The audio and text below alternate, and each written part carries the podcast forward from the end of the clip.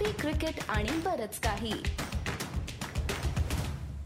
नमस्कार, मी गौरव जोशी आणि मी अमोल कराडकर आणि मी स्पृहा जोशी. तुम्हा सगळ्यांचं कॉफी क्रिकेट आणि बरच काही मध्ये खूप खूप स्वागत. सगळ्यात आधी थँक्यू, कारण गेला जो आमचा एपिसोड होता या आधीचा, त्याला तुम्ही प्रचंड रिस्पॉन्स दिला असा आम्हाला सोशल मीडियामध्ये आणि युट्यूबवर, आणि भरभरून तुम्ही कमेंट्स दिल्या, ते आमच्यापर्यंत पोहोचलेलं आहे.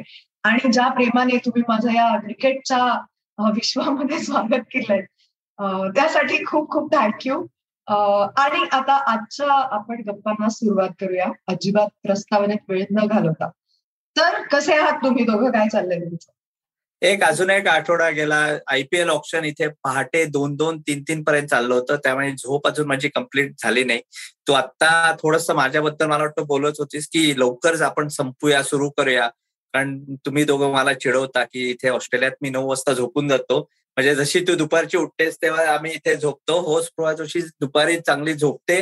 आणि अमोलचं विचारू नका, अमोल तर अकरा पर्यंत उठत नाही. काय अमोल, सो गुड मॉर्निंग तुला. माझी दुपारची झोप कुर्बान केलेली आहे एका दिवसाच्या शूटच्या. दुपारची झोप तुझी जाणं हेच तुझ्याकरता आता सर्वात मोठी गोष्ट आहे क्रिकेटच्या प्रेमापोटी. सॉरी, काय काय करावं लागतं आपल्याला. तर आयपीएल बद्दल गौरव तू आता सांगत होतास, ऑप्शन आयपीएलची म्हणजे धुवाधार सगळं चालू आहे हे प्रकरण, आणि आपण खरं तर अजून ती संपल्यानंतर पण त्याच्यातच आहोत. खरं तर इंडिया वेस्ट इंडिज ओडीआय पण संपली आणि पहिली टी ट्वेंटी सुद्धा झाली, आणि तरी सुद्धा मनाने आपण कुठेतरी आयपीएल मध्ये आहोत. आणि या सगळ्या प्रकाराची गंमत अशी आहे की सगळ्यांची चर्चा होते, म्हणजे ज्यांच्यावरती कोट्यावधी रुपये लागतात त्यांचीही चर्चा होते, ज्यांना कोणी विचारत नाही त्या बिचाऱ्यांची सुद्धा चर्चा होते. पण माझ्यासाठी एक हार्ट ब्रेकिंग गोष्ट अशी मला वाटते यावेळेच्या आयपीएल मध्ये की बारा वर्ष चेन्नई सुपर किंग्स साठी खेळून सुरेश रैनाला कुणीच हात लावला नाही यार. तर असं काय आहे, म्हणजे असं काय झालंय? किती इमोशनल राहावं. कुठेतरी कोणतरी चौतीस पस्तीस छत्तीस वर्षाचं झालं की नाही हातात जमत. आणि तू म्हणतेस ते बारा वर्षानंतर भगवान रामचंद्र परत आले होते, वनवास संपला होता लोकांचा, याचा सुरू झाला आता नाही. आणि बारा वर्षानंतर पण आयपीएल ही अशी अशी टुर्नामेंट आहे की बारा वर्षानंतर म्हणजे एक परत सुरेशाला येऊ शकतो, त्यामुळे एवढा हार्टब्रेक घेऊ नकोस. आयपीएल मध्ये काही होऊ शकतं, सो बी पॉझिटिव्ह. मला बिलकुल सरप्रायझिंग नाही वाटलं, कारण कुठेतरी तो सुरेश रायना आता म्हणजे आयपीएल लेजंड आहे, ते मानलंच पाहिजे. काही म्हणा, आयपीएल लेजंड सुरेश रायना आहे, पण कुठेतरी एक पुढे जायचं होतं. धोनी सारखे म्हातारे लोक, if I can use that term, तुला आवडणार नाही, बऱ्याच आपल्या सीएसके फॉलोअर्सना आवडणार नाही, पण खरं आहे क्रिकेटिंग टर्म मध्ये तो आहे म्हातारा. तर किती म्हातारे ठेवणार. पण अमोल म्हणायला, अरे अमोल रॉबिन उत्तप्पा पण तू म्हणजे म्हातारा कॅटेगरीतच, तर सुरेश रायनाच्या ऐवजी रॉबिन उत्तप्पाला घेणं वर्थ व्हायला होतं. गौरव, दोन तीन मुद्दे घातले. सुरेश रैना हा सर्वात म्हणजे ईशान किशन पेक्षा जास्त चर्चा सुरेश रैनाची होती सोशल मीडियावर, की जे आपण समजू शकतो. पण तू म्हणलास तसं की मागच्या वर्षीचे नंबर्स बघितले तर धोनीपेक्षा सुरेश रैनाची आयपीएल कशी चांगली झाली होती असं रैना फॅन्स म्हणतात, सीएसके फॅन्स म्हणतात. त्याने फोर्थ हायेस्ट रन गेटर आहे तो आयपीएल मधला. येस, तो पहिली दहा अकरा वर्ष हायेस्ट रन गेटर होता, पण सगळं होता तो. आज काय आहे, त्यांनी त्यांनी रिटायरमेंट अनाऊन्स करून इंटरनॅशनल क्रिकेटमधली जवळजवळ वर्ष होत आलंय आता, आणि त्याच्यानंतर तो मागच्या आयपीएल नंतर आजपर्यंत एकही सामना खेळला नाहीये. तर अशा ह्याच्यात, आणि सीएसके एकीकडे जरी ती म्हातार बाबांची फौज असा एक ट्रेडमार्क सीसीबीकेची टर्म आपण कॉइन केली होती, तर तशी जरी असली ओके, तरी पुढचा विचार त्यांना करावा लागतोय पुढच्या तीन चार वर्षाच्या सायकलचा. करेक्ट. आणि नाही बसत नाही बसत राहणार आता, ही फॅक्ट आहे. पुढचा मुद्दा त्याच्यात एक शेवटचा फक्त ऍड करतो की सीएसके सोडा, ती लखनौची जी टीम आहे ना, रैनाची घरची टीम, त्यांचं पहिलं वर्ष, त्यांनी देखील हात नाही लावला बेस प्राइसला. म्हणजे फक्त फक्त जर त्याची ब्रँड व्हॅल्यू मार्केटिंगच्या पर्स्पेक्टिव्हने रैनाला आवश्यक असतं तर त्याची बेस प्राइस जी दोन कोटी रुपयाची होती ना, ती खूप खूप जास्त होती. मग नाही चालत. आणि रैनासारख्या प्लेयर्सना हा एक इगोवाला इश्यू असतो, अजिंक्यनी एक कोटी रुपयाची बेस प्राइस ठेवली, त्याला घेतलं. रैना दोन कोटी, अमित मिश्रा, ईशान शर्मा जे सुद्धा लेजंड्सच आहेत, अमित मिश्रा आणि पियुष चावला जे दोघ जण टॉप पाच विकेट टेकर्स पैकी आहेत आयपीएल मध्ये, त्यांनाही कोणी हात नाही लावला. कारण सेल बाय डेट झालीये, आयपीएल कात टाकतीये आणि आयपीएलची पुढची पिढी आता तयार होत चाललीये की जे आयपीएलची लेगसी पुढे नेत राहतील का, हा प्रश्न आहे. बरोबर. बापरे, हे सगळं ऐकताना मला अचानक उगाच असा फील होतो की मी एक वयस्कर होत चालली, टाकते नवी पिढी तयार होते. बट कंटिन्यूइंग दॅट, अमोल आणि गौरव मला तुम्ही दोघंही सांगा की अकॉर्डिंग टू यू या आयपीएल ऑप्शन नंतर जी काय आता चर्चा सगळ्यांची चालू आहे त्यामध्ये व्हॉट डू यू थिंक, म्हणजे सगळ्यात तुमच्यामध्ये बेस्ट बार्गेन बाय कोण आहे किंवा for that matter over price buy कोण आहे तुमच्या दोघांच्या मध्ये मध्ये आणि अचानक कुणाला तरी सरप्राइझिंगली खूप चांगली प्राइस मिळून गेली, असा कोण प्लेअर आहे? मला वाटतं की एक मला जाणवलंय सगळ्या फ्रँचाईज की कुठेतरी ह्यांनी पुढचं प्लॅनिंग पण केलेलं आहे. Mumbai Indians good example, Jofra Archer ह्यावेळी खेळणारच नाहीये या आयपीएल, तरी तरी पुढचे आयपीएलचा विचार करून त्याला घेतलेला आहे. सो ते मला एक हे वाटलं. श्रेयस अय्यर हो कॅप्टन ला म्हणजे के के आरला त्याला कॅप्टन बनवायचंच होतं, पण कधी कधी वाटतं की पंधरा करोड श्रेयस अय्यरसाठी त्याला जास्तच मला पर्सनली वाटतं. नाही वाटत सव्वा बारा बर ते काय असू देते, अमोल दहा दहा कोटीच्या वरती मला नाही श्रेयस अय्यरची किंमत तेवढी वाटते. मला वाटतं कुठेतरी सात आठ करोड. एक मात्र नक्की आहे, कुठल्याही आपण लेग स्पिनरची आत्ता तू नावं घेतलीस, पियुष चावला म्हणा, अमित मिश्रा म्हणा, इंडियामध्ये तेवढे जास्त लेग स्पिनर्स आहेत का मला नाही दिसत आहेत. त्यामुळे कुठल्याही लेग स्पिनर तुम्ही जर चांगला घेतला असेल तर थोडंसं बार्गेनिंग चांगलंच झालंय. म्हणजे हो भलते प्राइसेस आहेत, आठ नऊ कोटी तरी वाटतात, तरी मला वाटतं एका लेग स्पिनर सध्याच्या टी ट्वेंटी टुर्नामेंटमध्ये एवढा महत्वाचा असतो, तुमच्याकडे एक टी ट्वेंटी एक लेग स्पिनर घेणं खूप महत्वाचं आहे. त्यामुळे मी बार्गेन नाही म्हणणार, पण मी सरप्राईज नाहीये त्यांच्यासाठी किती पैसे टीम्सनी दिलेले आहेत. बेसिकली राहुल चहाल, युजवेंद्र चहल त्यांच्यावर या दोन प्लेयर्सवर स्पेशल. पण बाकी सॉरी मी एकदा मध्ये फक्त गौरवला विचारणार आहे, तू सरप्राईजिंगली तुला कोण अनसोल्ड वाटतंय तिने सांगितलं? मला ऍक्च्युली म्हणजे आता हे दोन नावं मी जे म्हटली Amit Mishra use by date झालेला आहे, पण चूक अशी झाली जसं अमोलने सांगितलं तसं की बेस प्राइस खूप हाय ठेवली. मला वाटतं ह्या दोन प्लेयर्सना कुठेतरी ठेवून पण कुठेतरी एक दोन मॅचेस खेळून कसं इंडियात बॉलिंग टाकून, बरेचसे इथे ऑस्ट्रेलियन प्लेयर्स पण काही काही सांगतात की एक दोनदा त्यांनी मला नुसतं सांगितलं की इंडियात कसे बॉल टाकायचे. लेग स्पिनरचा हा जमाना आहे आणि इंडियामध्ये यंग लेग स्पिनर्स येत नाहीयेत, त्यामुळे थोडंसं मला ते खरंच सरप्राइझिंग वाटतं. पण अमोलचं कारण पण बरोबर आहे, एवढे प्राइस तुम्ही कसे लावता तुमच्यावर. सो होपफुली दॅट म्हणजे आन्सर्स युअर क्वेश्चन. माझा बार्गेन बाईज एक डेव्हिड वॉर्नर, दुसरं युजवेंद्र चहल जे आता काय म्हणला सहा कोटीच्या रेंजमध्ये, आणि हे दोघंही जण मिळाले. दिल्ली कॅपिटल्सला सुरुवातीलाच तो बोनस मिळाला, डेव्हिड वॉर्नर सारखा मॅच विनर की जो अजून दोन वर्ष नक्की खेळणार आहे, तो एवढ्या स्वस्तात मिळणं माझं बार्गेन बाय. दुसरा मुद्दा सरप्राईज पिक किंवा ओव्हर प्राइस क्रिकेटर ना माझ्यासाठी दोन आहेत, एक आहे शिवम मावी आणि दुसरा आहे Shimron Hetmyer. Shivam Mavi I think आठ कोटी रुपयाला गेला आणि सिमरन हेटमायर साधारण नऊच्या सुमारास, आणि ते दोघही जण पूर्वन मॅच विनरच्या कुठेही जवळ नाहीयेत. सिंगल हंड्रेड लांब राहिलं, एक मॅच दोघांनी अजून काढली नाहीये. प्रॉमिसच आहे फक्त आणि रेप्युटेशन त्याच्यावर झालंय ते, आणि प्लस ते ऑप्शन टेबलवर नेहमी होतं. म्हणजे जर डेस्परेशन असेल, कोणतरी मुद्दाम डील देतं आणि समोरचा काय म्हणतो का आपण हापसत जातो. तर गॅबला ऍज युजल बाउन्सर. आणि सरप्राइझिंगली अनसोल्ड कॅटेगरीमध्ये माझ्याकडे प्लेअर नाहीये, कारण काय कुठलं जे अनसोल्ड होते ना त्यातल्या त्यात जर म्हणायचं म्हणलं ना तर आदिल रशीद की जो जसं आता काय म्हणला क्वालिटी लेग स्पिनर्स कमी आहेत, येस तो अवेलेबल नव्हता. इंग्लंडच्या प्लेअरची बेस प्राइस जास्त असतेच, त्याचं कारण आपल्याला माहिती आहे, नसेल माहिती तर आपण एक सीसीबी एक्सप्लेनर करू त्याच्यावर नंतर. पण त्याच्यामुळे तू म्हणतोस तसंच ऍडम झांपा पण आहे. पण ऍडम झॅम्पाचं पण दुसरं कारण आहे आणि त्याच्यात म्हणून थोडंसं सरप्राइजिंग आहे, ते सोल्ड नाही झाला, पण मागच्या वर्षी तो लगेच बबल लाईफ मधनं त्याला बाहेर पडावं लागलं, त्याला थोडी ती भीती वाटली म्हणून तो लगेच घरी आला.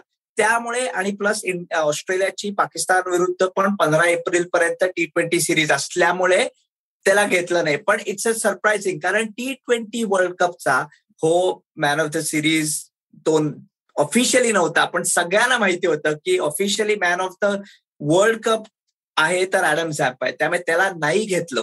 जरी तो शेवटचे फक्त सहा का आठ मॅचेस खेळणार असेल तरी मला ते पण थोडंसं सरप्राइजिंग वाटत, कारण आपण परत त्याच मुद्द्यावर येतोय अमोल की लेग स्पिनरचा हा जमाना आहे. पण त्याच्यामुळेच म्हणजे आता आपल्याला असं वाटतंय सॉरी स्पृहा की सुरेश रैना रिप्लेसमेंट म्हणून येण्याची शक्यता कमी आहे, पण जर एखादा स्पिनर ब्रेकडाऊन झाला टुर्नामेंट सुरू व्हायच्या आधी किंवा झाल्या झाल्या लगेच तर ऍडम झॅम्पा आणि आदिल रशीद आपल्याला दिसू शकतील आयपीएल मध्ये. या सगळ्यामध्ये आता ओव्हरऑल म्हणजे एक काय म्हणतो bird eye view may be correct term वापरायची झाली तर कुठली टीम आत्ता दिसताना अशी दिसते की ही सगळ्यात बॅलन्स्ड वाटते सगळ्या पद्धतीने, आणि कुठली टीम अशी वाटते जी सगळ्यात ओके मिस करणार. बरेच वेळा आपण बघतो की ऑन पेपर जे चांगले दिसतात आणि बरेच वेळा हे राजस्थान रॉयल्स, पंजाब, हे टिपिकल टीम्स आहेत, ते आपण त्यांच्याकडे नेहमी ऑप्शनच्या आधी त्यांची पर्स सर्वात जास्त असते, ते हे प्लेअर घेतात तो प्लेअर घेतात आणि आपल्याला वाटतं अरे काय टीम होईल, पण जेव्हा मैदानावर उतरतात तेव्हा आपल्याला दोनच टीम्स अजूनही दिसतातच आहेत, मुंबई इंडियन्स आणि चेन्नई सुपर किंग. कारण त्यांचा एक खेळण्याचं जे पद्धत आहे, एक तो कल्चर असतो कसं खेळायचं, सिम्पल जसं एम एस धोनी सारखा माणूस कॅप्टन असतो, टीम मिटिंग नाही काही नाही, मला माहितीये काय होणार आहे अशी टीम खेळवणार आहे आणि तसं प्लेयर्सना कुठे कुठे मॅनेज करायचं, हे सिम्पल ज्या ज्या गोष्टी आहेत त्या अजून मुंबई इंडियन्स आणि चेन्नई सारख्याच मॅनेज करतात. भलं कोणतेही प्लेयर्स आहोत, एक बॅकबोन जो असतो टीमचा, जसं मुंबईकडे बघायला गेलं लोक म्हणतात अरे मुंबईने कोण घेतलंच नाही, कारण आहेत बुमराह, आहेत सूर्यकुमार यादव, ईशान किशन त्यांना पाहिजे होता त्याला घेतलेला आहे. सिम्पल त्यांचे कोर प्लेयर्स असतील की आजूबाजूला कोणी असलं तरी चालेल, अशा ह्या दोन टीमच्या फिलॉसॉफीज आहेत. त्यामुळे मला नाही वाटत की एवढे सगळे बाकीच्यांनी जरी घेतलं असेल एकत्र खेळणं हे खूप अवघड जातं, ते कल्चर ही टीम मध्ये आणणं खूप अवघड आहे. अमोल मे बी तुला वाटत असेल की अजून कुठली तरी टीम यावर्षी किंवा इन फ्युचर मुंबई आणि चेन्नईच्या खूप जवळ जाईल किंवा परत एक दोन टूर्नामेंट जिंकू शकतील.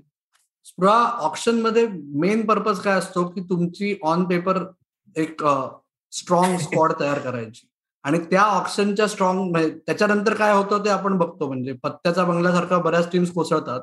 पण असं मला बऱ्याचदा केकेआर बद्दल वाटतं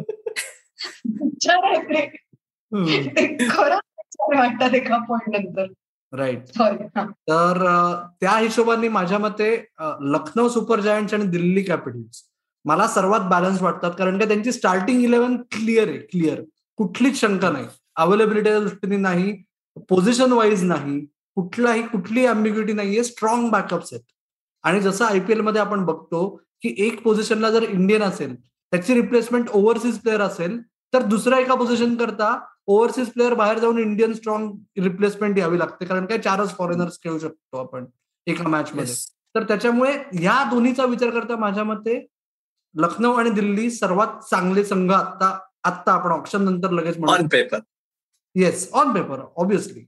आणि विस्कळीत संघांमध्ये ते तू केकेआर म्हणलीस स्पृहा, सर्वात वर डॅव पंजाब म्हणला, पण त्यांनाही टॉप करणारा एक संघ आहे की जो यावेळेस तसाच विस्कळीत वाटतोय मला, सनरायझर्स हैदराबाद. कोणाला कशाचा काही पत्ता नाही, काही असं वाटतंय एक माणूस पूर्ण वेळ फोनवर होता, तो विल्यमसन बरोबर होता का कुठल्या साऊथ इंडियन म्हणजे तेलुगू फिल्म इंडस्ट्रीतल्या सुपरस्टार बरोबर होता, काय चाललं होतं. तिथे ब्रायन लारा बसलाय, म्हणजे असं खरंच वाटत होतं की त्याला एक तो असा बसलाय की त्याला पार्टीला तर बोलवलंय पण कोणाला त्याशी बोलायची इच्छा नाही अशा पद्धतीने तो बसला टेबलवर. त्याच्यामुळे त्यांचं ऑप्शन टेबलही विस्कळीत होतं आणि संघ त्याहून विस्कळीत आहे असं मला वाटतंय. क्लास, वा वा वा. पण थोडक्यात मला असं वाटतं की नेहमीप्रमाणे सीएसके हा माझा एक म्हणजे हळवा कोपराच आहे त्यांच्यासाठी, तर तेच काहीतरी कमाल करतील असं आपलं मी एक सुरुवातीलाच म्हणून टाकतो. नाही, मी म्हणणार होतो सीएसके एवढं. शेवटी काय आहे की मला एक ऑप्शनच जाते की प्लेयर्स सगळे हे रिटेन होतात, कारण मला खरंच म्हणजे अशी क्युरिओसिटी आहे की जर सगळे प्लेयर्स म्हणजे कुठल्या टीमनी कोणी रिटेन केलं नसेल, मला वाटतं खरंच अमोल जसप्रीत बुमराह एक पन्नास एक कोटीला जाईल. पण जर ऑप्शन कॅप नव्वद कोटी रुपयाची असेल तर नाही जाणार. मी काय म्हणतोय, रिटेन आणि हे सगळं तसेल तर मला वाटतं की जसप्रीत बुमराह जर पन्नास कोटीला गेला तर त्याच्या जवळचा जो कुठलाही प्लेअर आहे तो तीस कोटीवर आहे. एवढा फरक आहे, एवढंच मला सांगायचं. मान्य मान्य. आणि तुझा जो हळवा कोपरा आहे ना स्पृहा, आय नो की ते कोटी बिटी असं गौरव जोशी फक्त जोशीच बोलू शकतात, पण तुझा जो हळवा कोपरा आहे सीएसके, त्याच्यामुळे सीसीबीकेला केवढा फायदा झाला बघ, आणि केवढे विजनरी आहेत सीसीबीके की तुषार देशपांडे ज्याची दोन वर्षापूर्वी आपण मुलाखत घेतली होती, तो दिल्ली कॅपिटल्ससाठी खेळायच्या आधी तो सीएसके मध्ये गेलाय, त्याच्यामुळे एकदम बस तुषार देशपांडेला व्ह्यूज वाढले. राजवर्धन हंगरगेकर जो जो अंडर नाईन्टीनचा स्टार आहे, त्याच्या कोचशी आपण त्याच्या प्रवासाबद्दल गप्पा मारल्या होत्या. तो आता तुळजापूरहून डायरेक्ट सीएसकेच्या काममध्ये गेलाय, आणि जेवढं त्याचं फॅन फॉलोइंग वाढलंय त्याच प्रपोर्शनेटली सीसीबीकेचे व्ह्यूज सुद्धा वाढलेत. तुम्ही एक महत्वाचा फॅक्टर विसरता कसे तुमचे व्ह्यूज वाढण्यातला? ते आता हा प्रश्न काय की मी कशाबद्दल बोलते, पुढला प्रश्न पण ऑनेस्टली तुम्हाला दोघांना मला एक असं सांगायचं होतं की तुम्ही बघितल्यात आपल्या कमेंट्स आपल्या चॅनलवरती ज्या काही आल्या त्या, एक कमाल कमेंट अशी आली होती आणि जे मलाही मनापासून वाटत होतं की विमेन्स क्रिकेट बद्दल काहीतरी आपण आपल्या गप्पांमध्ये मांडावं. आणि आता स्पेशली बिकॉज मी पण आहे या कार्यक्रमाचा एक भाग, तर आपण बोललंच पाहिजे, कारण मला सारखं असं वाटतं मनापासून की आपण जितका प्रेफरन्स किंवा प्रेफरन्स मे बी हा चुकीचा शब्द आहे, पण जितकं त्यांच्याबद्दल बोललं जायला पाहिजे तितकं बोलत नाही. तर आपण या निमित्ताने हे सुरू करूयात का, इट्स अ प्रपोजल की विमेन्स क्रिकेट बद्दल सुद्धा आपण आपल्या या ज्या साप्ताहिक गप्पा आहेत त्यांच्यामध्ये काहीतरी इंटरेस्टिंग गोष्टी सांगू त्यांच्याबद्दल. नक्की नक्की. आणि आता सर्वात मोठी टुर्नामेंट येते विमेन्स वर्ल्ड कप, आता लगेच सुरू पण होणार आहे, त्यामुळे नक्कीच.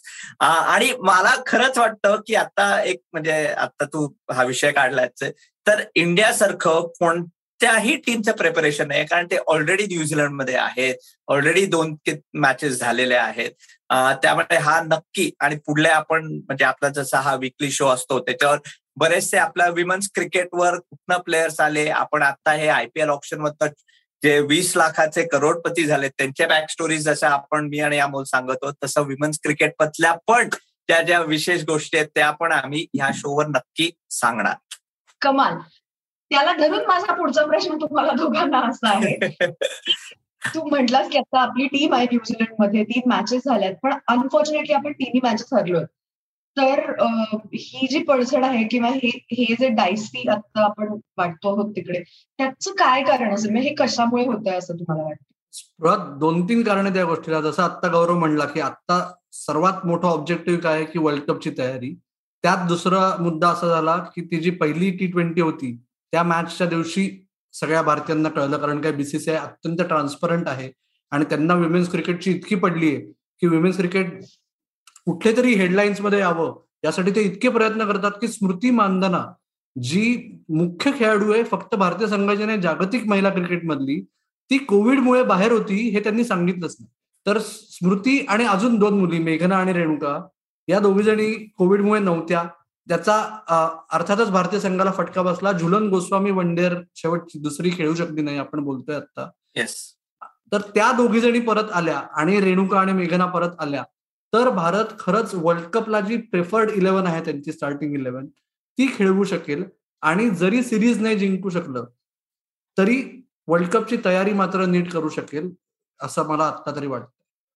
नक्कीच नक्कीच. आणि मला वाटतं की रमेश पवार जो आपल्या शोवर पण आधी आलेला आहे, त्याचे कोचिंग प्रिन्सिपल जे आहेत आणि बरेचसे क्रिटिसिझम झालेले आहे, दोन मोठ्या प्लेयर्सना घेऊन गेले नाहीये, जेव्हा रॉड्रिगेस ऑफकोर्स काही लोकांना मुंबईमध्ये माहिती असेल की तिचे ती हॉकी खेळताना हेडलाईन्स आलेले आहेत ती वर्ल्ड कपच्या न्यूझीलंडमध्ये असं नसेल म्हणून.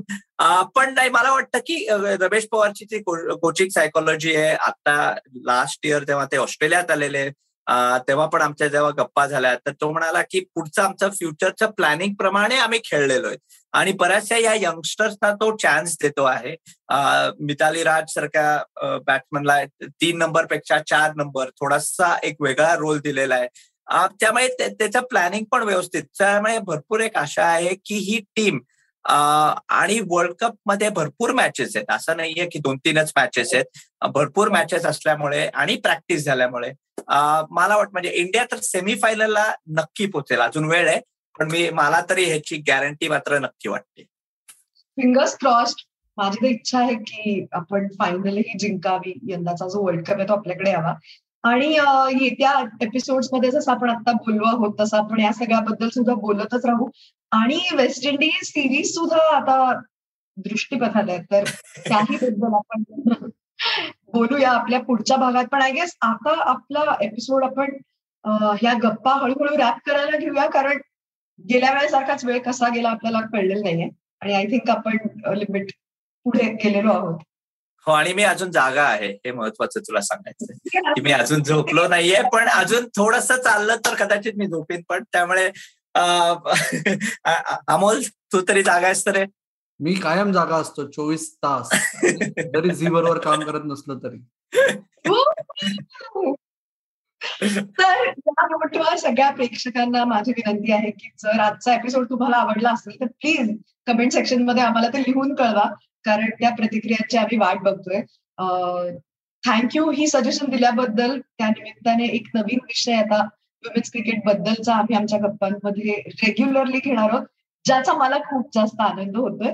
एपिसोड आवडला असेल तर हे दोघं काहीच बोलत नाहीये, पण त्याच्याही वतीने मी तुम्हाला सांगून टाकते की फील फ्री टू शेअर आणि सबस्क्राईब. आणि पुन्हा भेटूच या पुढच्या आठवड्यात. तोपर्यंत प्लीज आपली जी टॅगलाईन आहे ती तुम्ही दोघांनी नेहमीसारखी ऐकवा. रॅप तोपर्यंत तुम्ही ऐकत राहा, बघत राहा, आमची वाट बघत राहा. अरे हॅट्रिक. Bye bye bye.